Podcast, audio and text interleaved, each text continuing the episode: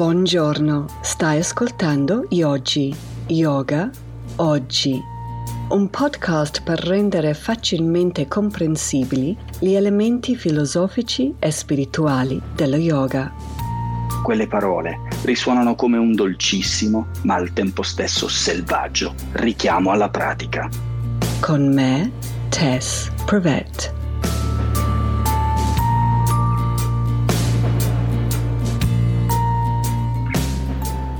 Allora, prima di Covid, se volevo fare qualcosa proprio per dare fastidio alle mie figlie, bastava chiedergli di chiamare con il cellulare un'altra persona. Non lo so, ad esempio, se avevano compiti da fare ma non si ricordavano la pagina, io spontaneamente dicevo, vabbè, uh, chiamate Sofia o quello che è ma mai nella vita si rifiutavano. Al massimo un sms. Cioè per loro il cellulare è più una macchina da scrivere che un telefono. Ok, devo ammettere che anch'io sono diventata un po' così. Però post-Covid, soprattutto durante il lockdown, ho visto che questa abitudine è cambiato. I giovani in generale, vedo, da quelli che conosco io, hanno cominciato finalmente a chiamare le persone e anche di restare al cellulare per delle ore e le ore. Non tutti gli amici, ovviamente, just a selected few. Ma questa cosa qua mi ha dato un piacere pazzesco per due ragioni. Uno, perché per me era indicativo di un adattamento a una situazione di lockdown e un'accettazione. Allora, quando sentiamo la parola accettazione, c'è un po' di confusione qua Accettare non vuol dire approvare, vuol dire vedere anche la gravità, la realtà della nostra, come diceva sempre Ram Das, del nostro predicament, della nostra situazione, per poterlo affrontare. E questo era un elemento che James Stockdale, di cui vi ho parlato due episodi fa, questo grande uomo che è stato prigioniero per ben otto anni durante la guerra di Vietnam, è diventato veramente una specie di maestro nell'arte della sopravvivenza. E lui ha detto che, guarda, l'accettazione della situazione in corso, nonostante quanto sia difficile, è fondamentale e che non c'è adattamento se non c'è accettazione. Sia lui che Viktor Frankl, che ha sopravvissuto invece i campi di concentramento, hanno detto entrambi che chi ha sofferto di più in quelle condizioni terribili erano quelli che rifiutavano di accettare le loro circostanze, rifiutavano di vedere la realtà per quello che era. E così vedere questo piccolo mini segnale da, dai giovani di una certa accettazione, grazie a questo cambiamento comportamentale, um, mi ha dato un po' di sollievo, un po' di speranza. Allora, l'altra cosa, uh, ritornando a questo discorso dei cellulari che mi è piaciuto tantissimo, è che questo parlare per ore e ore, piccolo parentesi, un'altra mamma mi ha raccontato che la sua figlia, insieme alla sua amica che abitava dall'altra parte di Milano, si guardavano dei film insieme allo stesso identico momento, tenendo il cellulare accesi tra di loro in modo che potevano commentare contemporaneamente e anche questo l'ho trovato un esempio dell'adattamento bellissimo. Bene, Per me questo contatto con il cellulare un po' più importante voleva dire promuovere il sangha. Sangha in senso largo, eh, che vuol dire la comunità. Torniamo di nuovo a Frankl e Stockdale che hanno sempre sottolineato l'importanza di questo interagire con chi abbiamo intorno. Allora qui si potrebbe dire, eh vabbè, ma parli di integrarci uh, quando abbiamo vissuto per sette mesi una situazione di lockdown, cioè come si fa? Come si faceva? Vabbè, a parte i giovani con parlare a cellulare, mm, si trova un modo. Guardiamo Stockdale, no? pensa che quando lui era in prigione non era neanche permesso a parlare con gli altri prigionieri. Nonostante questo, dice che la comunità era fondamentale. E come faceva allora? Attraverso tapping on the walls. Toc, toc, toc, toc, toc con il dito sul muro in codice. Si trova un modo. Parlando di Sangha, mi rendo conto quanto nesso c'è tra questo aspetto e Svadhyaya.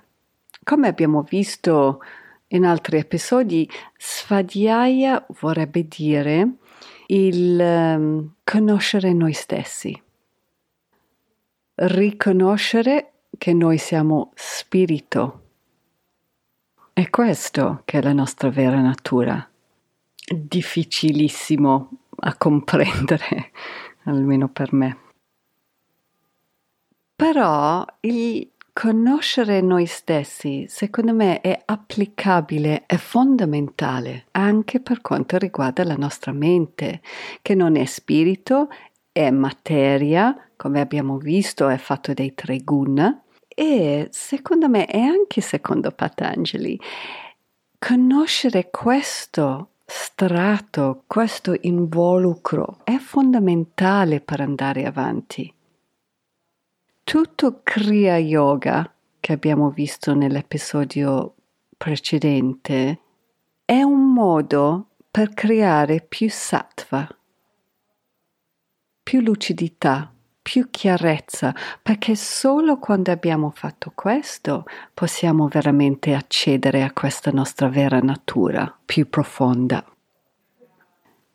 E come facciamo a conoscere noi stessi quel lato lì, questo lato nostro di prakriti, di materia un po' più grezza? Beh, ci sono tantissimi metodi una strategia molto occidentale della quale io sono una grande sostenitrice è quella di therapy, di psicoanalisi. Um, e secondo me Sangha è un altro aiuto estremamente efficace. E volevo proprio darvi un, esempio eh, di questa cosa qua con me stesso. È un esempio un po' imbarazzante, però va a dimostrare in modo, spero, chiaro. Allora, dovete sapere che nell'Inghilterra, in, negli anni 80, 90, quando andavo io a scuola, la situazione era molto diversa rispetto a quello scolastico qui in Italia, soprattutto perché i genitori non avevano che fare. Ai genitori era permesso nella scuola solamente due volte all'anno, una volta per incontrare gli insegnanti e la seconda volta per il molto temuto, almeno da me, Sports Day, super imbarazzante. A parte questo, i genitori non si vedevano e ho sempre immaginato che questo era per una questione di rispetto, forse sbagliando, eh? Allora ero un po' turbata quando sono arrivata in Italia e ho avuto figli io, perché i genitori fanno di tutto e di più. Non lo so, ad esempio fanno turni nella mensa per controllare il cibo, fanno fundraising, organizzano, una volta sono andata persino in montagna, organizzato dai genitori, in montagna con i bambini e con gli insegnanti. I genitori persino gestivano la questione della carta igienica in bagno nella scuola. E cioè, non, non capivo io. E mi sono detto, guarda che questi genitori milanesi sono pazzi, sbagliando, ovviamente. Poi è successo però una cosa. Un giorno vado alla scuola per prendere la mia figlia e sto lì fuori a chiacchierare con un padre, un padre che per fortuna aveva la sua figlia nell'anno precedente rispetto alla mia.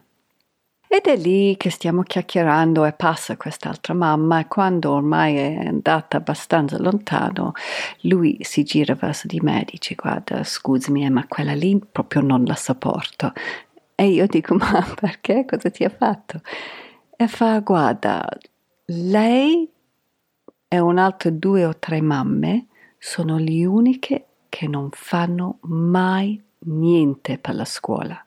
Cioè noi altri siamo lì che facciamo un culo così e loro fanno finta di niente. E io dico, ma scusami, se invece tutti noi facessimo qualcosa, ma anche minima, non sarebbe troppo pesante per nessuno.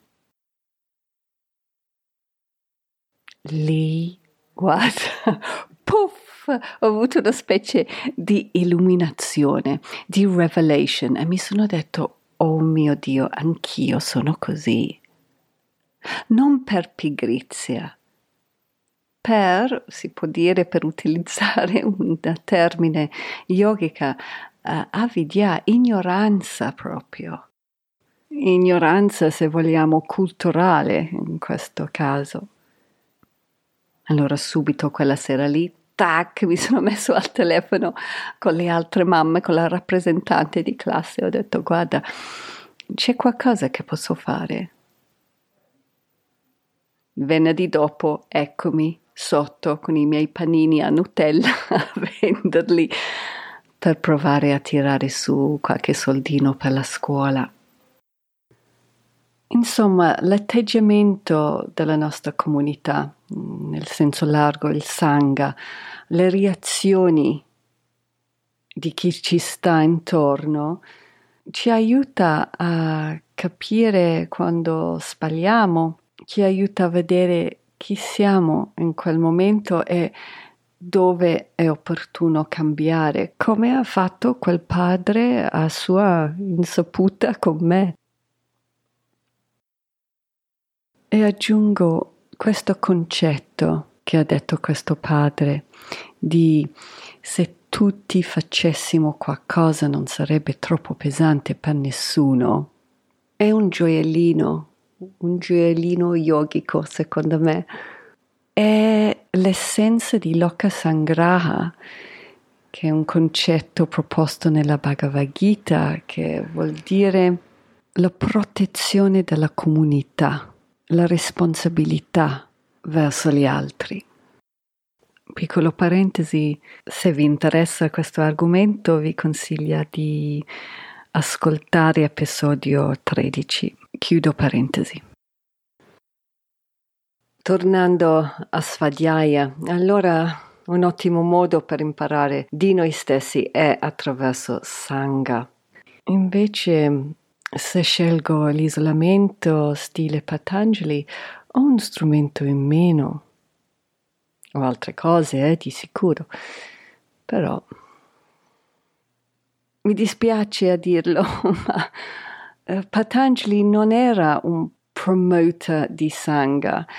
E a me piacerebbe dire, perché insomma io sono un social animal, mi piacerebbe dire che grazie al fatto che Patanjali promuove regole etiche tipo non dire bugie, dire la verità, non, uh, la non violenza, che sembrano tutto sommato cose che implicano un'integrazione sociale, allora mi piaceva pensare che forse Patanjali sotto sotto era più per il solitudine che l'isolamento totale, ma mi rendo conto il più che leggo che uh, purtroppo non è proprio così. Il suo obiettivo era Citta Vritti Niroda, cioè di fare fuori queste onde della mente e per lui il modo più efficace per fare questo è attraverso l'isolamento, questo appunto lockdown autoinflitto. Non è che dobbiamo tutti per forza adottare questo obiettivo, mm, non è che dobbiamo per fortuna tutti arrivare a Samadhi, possiamo fermarci un pochino prima usiamo quello che ci serve e lasciamo stare il resto. Scusatemi se già l'ho detto questo milioni di volte, però è un concetto di cui ci tengo tanto. E così non è proprio Patanjali che sottolinea l'importanza di Sangha, anzi, era più Buddha. Ma detto questo, anche se per Yoga Sutra non ne parlano di Sangha, almeno non nel senso della comunità. Um, piccolo yoga nerd note, viene nominato due volte eh, nei Yoga Sutta di Patanjali e trovo interessante che la traduzione in italiano per Sangha in questi due sutra, in 351 e 339, sono attaccamento e contatto. Interessante questa cosa di attaccamento perché se ci ricordiamo bene, uno degli ostacoli della yoga per Patanjali è attaccamento. Ok, però anche se abbiamo Patanjali che non è super pro Sangha, per fortuna abbiamo un altro libro canonico della yoga, cioè la Bhagavad Gita, dove abbiamo Krishna Krishna, questo avatar di, di Vishnu, un dio in terra, che io un po' l'adoro per questo, è un grande sostenitore di Sangha. Non viene trasmesso così tanto nella Bhagavad Gita, però nella, nella Bhagavad Purana, decimo libro, questo suo elemento super sociale veramente viene fuori. Sangha per Krishna è proprio pane per i suoi denti, mi viene da dire. Sì, per lui il massimo della vita è quando la sua comunità si mettono insieme, si aiutano a faccenda. Sarebbe stato molto orgoglioso di me con i, miei panini a Nutella. Um, per lui questo è fantastico. Allora volevo proprio lasciarvi con una storia molto carina di, di Krishna a Vrindavan, dove è cresciuto. È la storia di Mount Govardhan. Di Krishna dovete sapere che, per quanto adora questo concetto della comunità, se c'è una cosa che invece non sopporta è chi si sente superbo, l'orgoglio. Ed è proprio per questo che Krishna ce l'ha in questa storia con Indra. Indra era il dio della pioggia, dei temporali, e, ed era uno molto self-absorbed, pieno di sé. Indra era drunk with power, si dice ubriaco di potere. Cercava solamente di essere adorato o temuto. Allora, questa cosa qua Krishna non poteva sopportare. Un giorno Krishna svegliò. Krishna all'epoca, tra l'altro, era molto giovane, un ragazzino si svegliò, si dice svegliò, e vede che tutti i villagers, gli abitanti del villaggio, si stanno vestendo nei loro vestiti migliori, bellissimi. Stanno andando a prendere i fiori più belli, stanno tutti cucinando e Krishna dice: Ma cos'è che sta succedendo qua? E Nanda, il suo padre, dice: Guarda, che oggi è il giorno che facciamo delle pratiche devozionali a il dio Indra in modo che quest'anno ci porta le piogge giuste per la nostra terra, per i nostri animali. Allora Krishna comincia a avere un piano in testa e dice no, perché io non voglio che fanno questa roba qua. Perciò prende il suo padre e dice guarda, scusami, eh, ma il dovere? In che senso il dovere? Noi siamo un popolo di contadini. Il nostro dovere è di curare il nostro terreno e i nostri animali. Invece noi siamo qui a vestirci bene per una festa. Scusami, eh, sarebbe molto meglio essere nei campi con i nostri animali che hanno bisogno di noi. Questo sì è quello che dovremmo fare. Allora Nanda comincia a avere un po' di dubbi. Piccolo parentesi. Nessuno nel villaggio sa che Krishna è Dio in terra. E per questo, nonostante che è giovanissimo, ha un carisma pazzesca, è proprio magnetic. Basta che lui dice beh e tutti gli stanno intorno. Allora il suo padre, stepfather, comincia a parlare con gli altri, a dire guarda, Krishna ha detto questa roba qua, non sarebbe meglio stare con i nostri animali? Eh? all'inizio questi qui del villaggio hanno un po' paura, no? Perché temono Indra, però il carisma di Krishna è più avvincente più influential. E cominciano a dire, vabbè, forse ha ragione. Tolgono i vestiti belli belli, si mettono sui overalls e vanno nei campi. Indra, nel frattempo che sta aspettando questa grande festa nel suo onore, guarda quello che sta succedendo e si arrabbiò la sua furia comincia ad aumentare, aumenta, aumenta e i contadini, gli abitanti del villaggio guardano su e vedono le prime nuvole minacciose. Poi inizia la pioggia. All'inizio piano, poi sempre più forte, sempre più forte, finché c'è un temporale incredibile. Il temporale poi diventa un typhoon. Tutti che corrono di qua e corrono di là. E Krishna dice, state tranquilli. Non vi preoccupate. Venite con me. Allora prendono le loro cose, incluso le mucche, corrono dietro Krishna e Krishna li porta davanti a Monte Gorvardhan, che tra l'altro c'è ancora oggi, considerato un grande luogo sacro. Um, potete andare magari a visitarlo. E cosa fa Krishna? Si mette lì sotto e uno, due, tre, tira sulla collina, tutta. Lo tira su e con un dito della mano sinistra, anche se a volte è sul palmo della mano sinistra, tiene su questa enorme massa. Crea così una specie di ombrello naturale. I suoi compagni corrono sotto per trovare riparo. Sono ovviamente tutti un pochino agitati, allora con l'altra mano Krishna prende il suo flauto e comincia a suonarlo.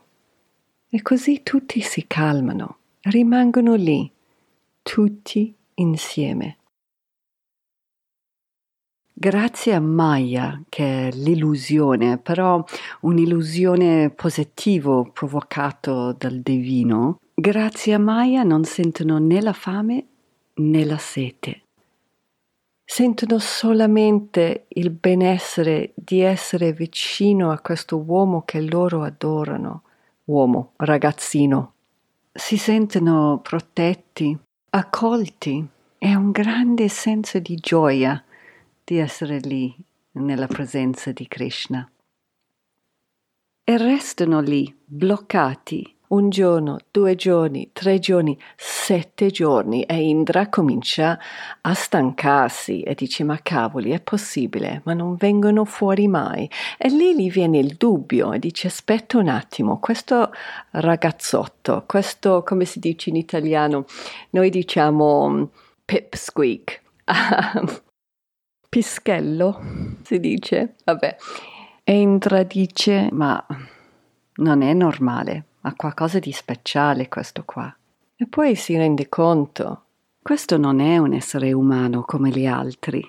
Questo è un Dio. Questo è un avatar di Vishnu. Quando se ne rende conto, fa smettere le piogge, va giù sulle ginocchia davanti a Krishna per chiedergli perdono. E la cosa bella è non è che Krishna lo tratta male, Avrebbe potuto prenderli un po' a schiaffi, no? No. Gli dona enlightenment, l'illuminazione. Perché? Perché alla fine, grazie a questo Indra, Krishna è rimasto vicino alla sua gente. Ha avuto il piacere di sette giorni di sanga, diciamo, stretta. Per lui il massimo. È molto bella questa storia, proprio mi, mi piace.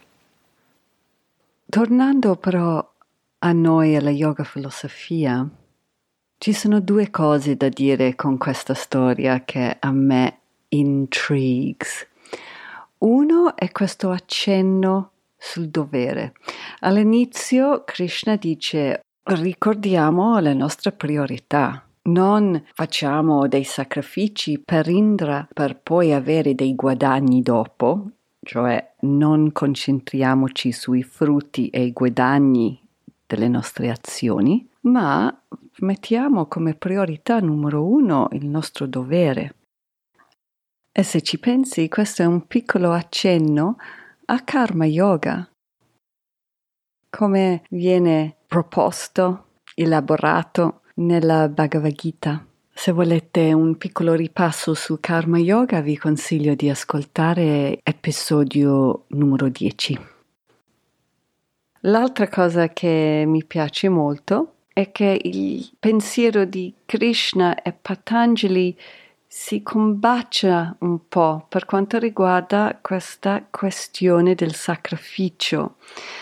Sembra che dopo questa storia di, della collina di Govardhan c'è stata una piccola spartiacque dove prima il puja, i sacrifici erano molto ritualistic, possono esserlo anche ora, ancora oggi, eh? Molto ritualistic, um, secondo come è prescritto nei Veda, incluso ad esempio il sacrificio degli animali. Questo per Patanjali assolutamente non va bene, cioè il primo regola la prima regola di Patanjali è ahimsa, cioè la non violenza, perciò lui qua il sacrificio no. E un'altra ragione per la quale lui sarebbe contrario a questa specie di barattare, no? dove uno uh, fa un appeasement ai dei per guadagnare qualcosa per avere dei favori. Perché? Che tipo di favori vogliamo? Vogliamo di più, vogliamo più piacere. E questa roba qua per Patanjali non, non va bene. Lui dice, oh, noi dobbiamo imparare a vivere con il, il necessario, non focalizzarci sull'avere di più, ma focalizzarci sull'avere meno meno vritti, onde mentali per sicuro. e lui sottolinea che più accumuliamo, più che andiamo in cerca di piacere, eh, più onde ci saranno, più vritti. E anche Krishna in questa storia non piace questo scambio quasi commerciale con i dei. E con questa storia e la caduta di Indra, come ho detto, c'è questa spartiacque perché il puja da allora diventa qualcosa un po' più mentale, un po' più spirituale, personale e forse un po' meno materiale.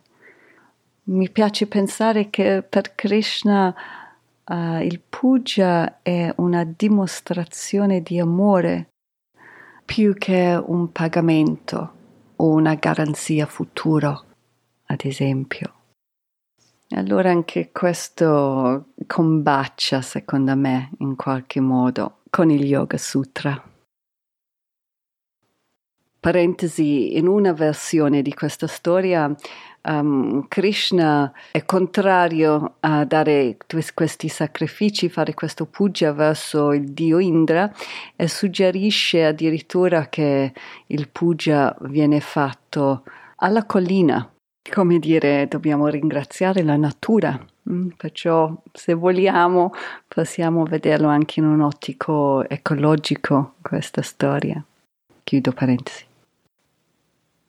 Mi piace che Krishna non è così interessato ad essere lodato. Lui crede molto in questa cosa dell'amore Dopotutto lui è il Dio dell'amore, del tenderness, della compassione, della protezione. È visto così in India. Un'altra similitudine tra questa um, storia di Mount Govardhan e Yoga Sutta di Patanjali è questo fatto che Krishna dona il, illuminazione, in questo caso ad Indra. E anche Patanjali in 1.23 dice guarda che il divino, Ishvara, può donarci samadhi grazie alla grazia del divino. Allora qui volevo tornare un momento a questa arte dell'accettazione e tornare ad uh, nostro James Stockdale, un soldato catturato, no? un'altra persona che è stato in qualche modo bloccato, nel suo caso non per sette giorni, ma per quasi otto anni in un prigione in Vietnam. E quando lui, questo americano, era tornato nel suo paese, è stato liberato, lui ci teneva di andare in giro alle scuole a parlare della sua esperienza. E allora un giorno, alla fine del suo discorso, lui dice ok, se c'è qualcuno che vuole chiedermi delle domande. È, una, è un ragazzino alzò la mano e dice sì, non capisco, non capisco come hai fatto a sopravvivere per ben otto anni tutto ciò. Come hai fatto? E James Stockdale dice guarda che io non l'ho fatto per otto anni, l'ho fatto un giorno alla volta. Io questo lo trovo stupendo, per me questo proprio è medicinal. È un lifeboat, è qualcosa che ci permette di andare avanti, cioè queste cose di ridurre il tempo in small increments per far sì che diventa gestibile. Non dobbiamo affrontare niente per otto anni, ma solo un giorno alla volta, un giorno alla volta forse ce la faccio a gestire il lockdown. Infatti è buffo perché anche Alain Dubotton, che mi piace tantissimo, questo modern philosopher e scrittore, dice la stessa cosa per quanto riguarda Covid. Lui dice dobbiamo tornare bambini, dove il nostro unico obiettivo è quello di arrivare all'ora della pappa, della cena, di arrivare alla fine della giornata. Basta questo. Questo per un bambino è già un successo e deve essere così anche per noi. Per oggi ce la faccio arrivare fino all'ora della cena. Concentriamoci solo su questo e poi tutto il resto viene da, da sé. Anzi, tutto il resto in realtà è completamente fuori il nostro controllo. Lasciamolo andare.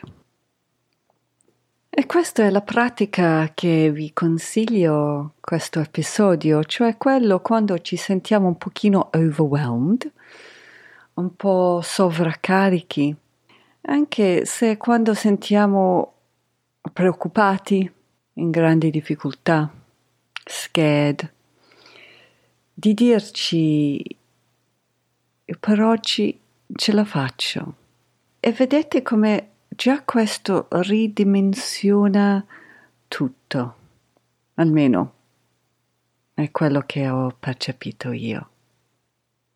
E un'altra pratica, tornando alla mia esperienza con la scuola e il Sangha, è quello quando qualcuno ha un punto di, di vista, un modo di fare molto diverso dal nostro Invece di subito andare giù pesante con un, un giudizio tosto, di presume ignorance. Immaginiamo che è una questione non di cattiveria, ma forse di, di ignoranza, stile diciamo yogico. Questo magari ci provoca un pochino più compassione uh, invece di, di rabbia. Prima di andare via volevo parlarvi di un altro podcast che io ho trovato, uh, che potrebbe essere pane per i vostri denti, perché è un altro podcast in italiano della yoga, si chiama Yoga 2100 è abbastanza traditional come format perché vanno a fare delle interviste a um, altri insegnanti yoga. E a me è sempre piaciuto molto questa idea di um, provare diversi insegnanti yoga perché ognuno ha la sua voce, ognuno ha qualcosa da dare. Eh? E um, perciò non lo so, sono un po' promiscuous in questo contesto e, ehm, però ovviamente c'è un limite, eh, anche solamente geographical. E con questo podcast invece abbiamo la possibilità di accedere a delle persone molto interessanti, veramente um, ci dà la possibilità di ricevere questi, questo dono della conoscenza di altri personaggi che lavorano nel nostro territorio, nostro tra virgolette, che, che meritano. Mi è piaciuto in particolar modo, ad esempio, la puntata con Federico Blardone e Alessandra Martin, per nominare solo due. Mi viene in mente adesso questo quote di Satyanarayana Dasa che diceva che impariamo dai sbagli degli altri perché la vita è troppo corta per imparare solo dai nostri. E credo che questo è vero anche per quanto riguarda le idee. Peschiamoli anche dagli altri. Um, mi piace molto anche questa cosa che con il podcast è un po' come stiamo tornando ai nostri origini, nel senso che la filosofia yoga una volta era un oral tradition ed è molto bello che stiamo tornando all'ascolto eh, al um, ottenere la conoscenza attraverso l'ascolto. E questo Yoga 2100 di Manuela Stura e Stefania Cataldo è veramente un ottimo strumento per fare, per fare questo. Potete ascoltarli con Spotify. Bene, um, Volevo ringraziarvi tantissimo per l'ascolto, lo so che è stato lunghissimo e l'attesa da un episodio a un altro è anche stato molto prolungato. Uh, se vi è piaciuto sarebbe bellissimo se vi fate subscribe e se volete farmi ancora un dono più grande, se volete lasciarmi un review Uh, se vi è piaciuto, anche solamente delle stelline senza dire niente, se non volete spilanciarvi troppo, uh, lo potete fare su iTunes. Questo aiuta gli altri, aiuta gli altri a trovarmi e perciò sarei molto grata. Se avete del feedback di darmi, perché mi sono reso conto che è molto monodirectional, cioè io sto qui a parlare, parlare, a dire la mia non ho nessun, nessuno che mi dice guarda che hai detto una cavolata. Insomma, se ci sono anche delle cose di cui non siete d'accordo, sarei super interessata a sentire il vostro parere. Potete scrivermi a yogi yoga oggi chiocciola gmail.com. Io faccio lezioni di yoga, adesso finalmente siamo tornati anche in presenza, e, però rimango anche online, perciò chi vuole fare una pratica con me potete contattarmi. O quell'email che vi l'ho detto o test-lotuspocus.com. Sono anche su Instagram, um, non in modo molto, insomma, consistent, però ci sono e mi trovate con Lotus Pocus underscore Milano. Chi vuole può anche condividere magari un post sul mio episodio di oggi attraverso Instagram, anche questo è un bellissimo modo per uh, spread the word. Sarei super grata per condivisioni di questo tipo. Stessa cosa ovviamente con Facebook, mi trovate sotto Lotus Pocus, anche lì. Se volete iscrivervi al mio newsletter, contattatemi a Yogi Yoga Oggi chiocciolagmail.com. Volevo ringraziare Silvia Zampieri per il suo pre-ascolto e input e ringrazio tutti voi per il vostro ascolto. Buona continuazione, buona pratica e ci sentiamo alla prossima. Volevo ringraziare Laura Kidd, cantautrice e produttrice discografica per la musica. Questo brano si chiama Slow Puncture. Per sentire di più vai a shemakeswar.com.